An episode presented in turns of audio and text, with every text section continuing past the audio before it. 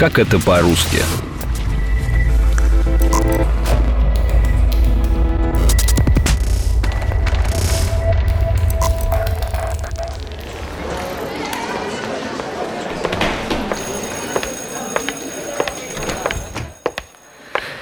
Ну что ж, записываем темы сочинений.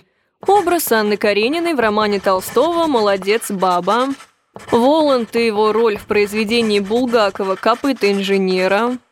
Жизнь и смерть Юрия Живаго по роману Бориса Пастернака «Смерти не будет». Знакомые нам со школы произведения могли называться совсем иначе. В поисках чего-то яркого и точного писатели перебирали десятки вариантов, а порой название приходилось менять из-за давления сверху.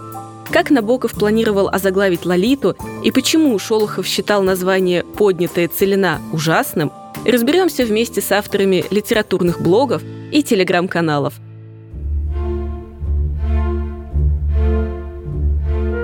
Один из первых набросков Анны Карениной назывался «Молодец, баба».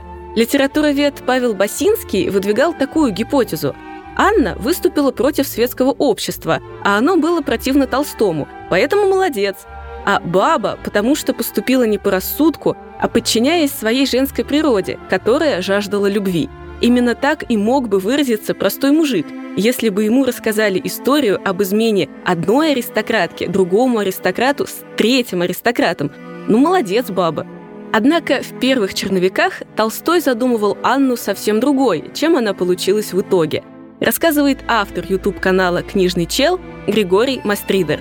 Сомневаюсь, что это название отражает дух романа и замысел Толстого итоговый, но на начальных этапах по-другому он воспринимал Анну Каренину, по-другому ее позиционировал. В каких-то черновиках он вроде бы описывал ее вообще по-другому. Она была некрасивой, внешность вообще другая была, и потом он ее изменил.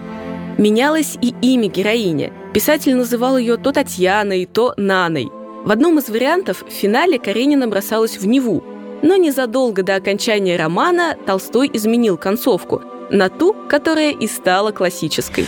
Да, наверное, он любит меня, но как вкус притупился. И если я уеду от него, он в глубине души будет рад. Моя любовь все делается страшнее, себялюбивее, а его гаснет, гаснет. И помочь этому нельзя. Господи, если он из долга будет добр, нежен ко мне, а любви не будет, это хуже в тысячу раз даже, чем злоба. Это ад! Еще одно рабочее название было «Два брака», и мне оно нравится, потому что, по сути, все-таки Анна Каренина роман не только про Анну Каренину, но и линия Левина и его отношений с Кити не менее важна, наверное. И каждый свое, конечно, черпает при каждом прочтении Анны Карениной, но мне кажется, что если вам в первый раз понравилась линия Карениной, когда вы читали, при перечитывании, возможно, вас больше зацепит история Левина. Кстати, правильно говорить именно Левин, а не Левин, хотя я изначально этого не знал, но оказывается так, потому что Лева, Лев Николаевич Толстой, прототип этого героя.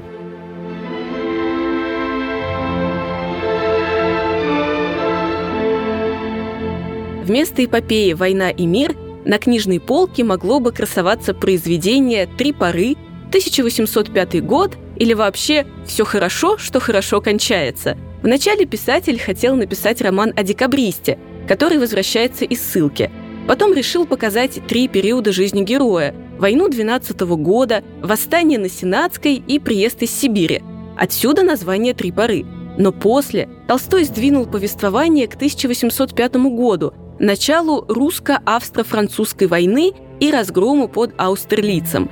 Под названием «1805 год» даже публиковался отрывок из произведения, но в итоге эпопея была заглавлена «Война и мир», а того самого будущего декабриста можно угадать в образе Пьера Безухова. Не пустил меня солдат. Поймали меня. Заперли меня. В плену держат меня. Кого? Меня. Меня. Меня! Мою бессмертную душу! До сих пор идут споры о том, какое значение Толстой закладывал в слово «мир», рассказывает шеф-редактор телеграм-канала «Книжный лис» Анастасия Кузина. Это противопоставление войне или все, что окружает героев. Лично для меня и война, и мир в названии романа всегда имели два значения. Война – это и сами военные события, и разделение мирного общества социальными барьерами. А мир – это все вокруг. Люди, будни, проблемы, любовь, каждый день жизни. И если смотреть на название с таким смыслом, то кажется, что оно идеально. И никакое другое не смогло бы настолько емко и глубоко раскрыть задумку автора, объединить в три слова весь сюжет этого огромного романа и в то же время сузить всю жизнь до двух понятий.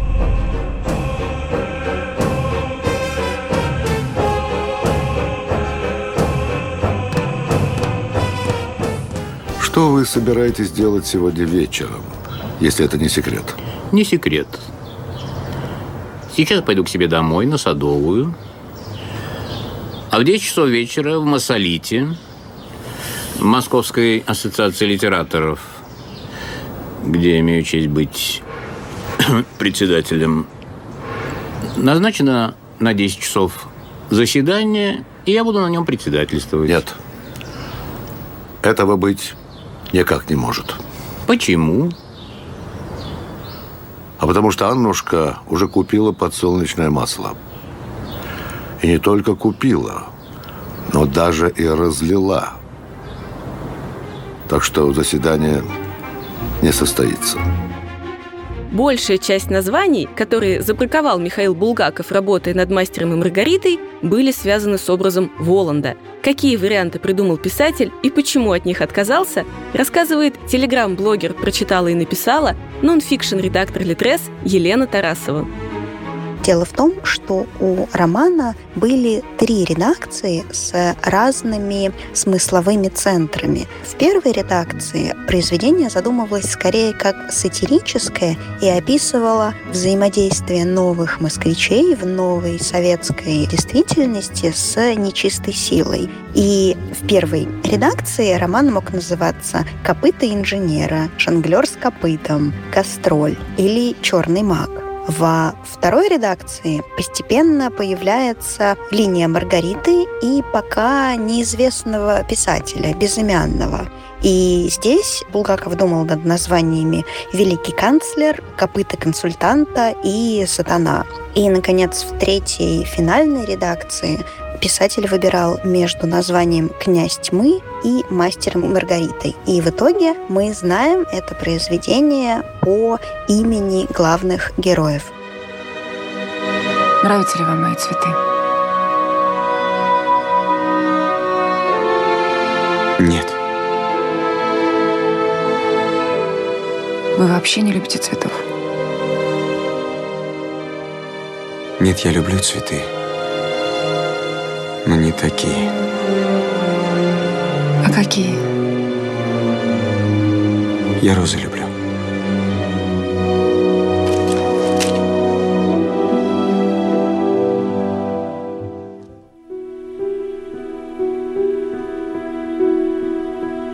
Скандально известная «Лолита» Владимира Набокова могла запомниться читателям как роман «Королевство у моря». Этот образ он взял из стихотворения Эдгара По «Аннабель Ли». Это было давно, это было давно В королевстве приморской земли Там жила и цвела, так что звалась всегда Называлась Аннабель Ли Объяснение находим в тексте Лолиты – Главный герой, называющий себя Гумбертом Гумбертом, видел корень нездоровой страсти к Лолите в своей детской влюбленности, в девочку по имени Аннабель Ли. Их разлучили взрослые. Вскоре после расставания Аннабель заболела и умерла. К моменту окончания работы над романом Владимир Набоков решил, что название «Лолита» более полно отразит идею произведения – Случалось, что писатели меняли название произведений не по собственной воле. Роман «Поднятая целина» Михаил Шолохов хотел заглавить иначе – «С потом и кровью». Это слова из «Фауста» Гёте, эпизод, когда мартышка разваливает корону Мефистофеля и произносит «Корону сдави, в поту на крови скрипи, словно клеем». Журнал «Новый мир» перед печатью попросил Шолохова изменить мрачное название – в райкоме партии предложили взять из речи Сталина фразу о громадном значении поднятой целины.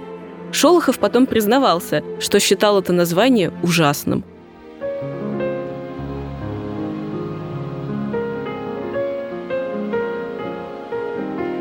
Иногда самое первое название произведения кажется не менее глубоким и точным, чем итоговое.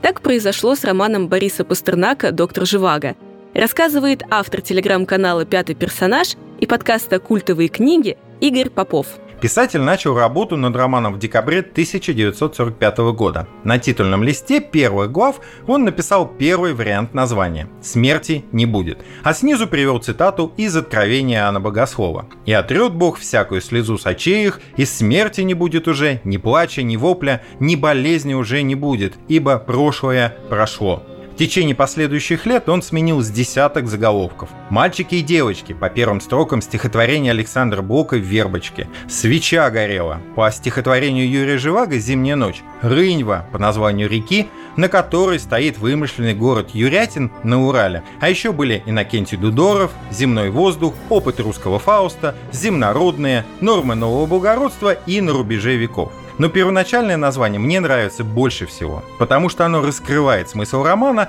и помогает погрузиться в его метафизическое пространство. Первое название «Смерти не будет» перекликается с итоговым «Доктор Живаго», ведь и сама необычная фамилия главного героя – это родительный падеж церковно-славянского слова «живой». Мило-мило по всей земле, во все пределы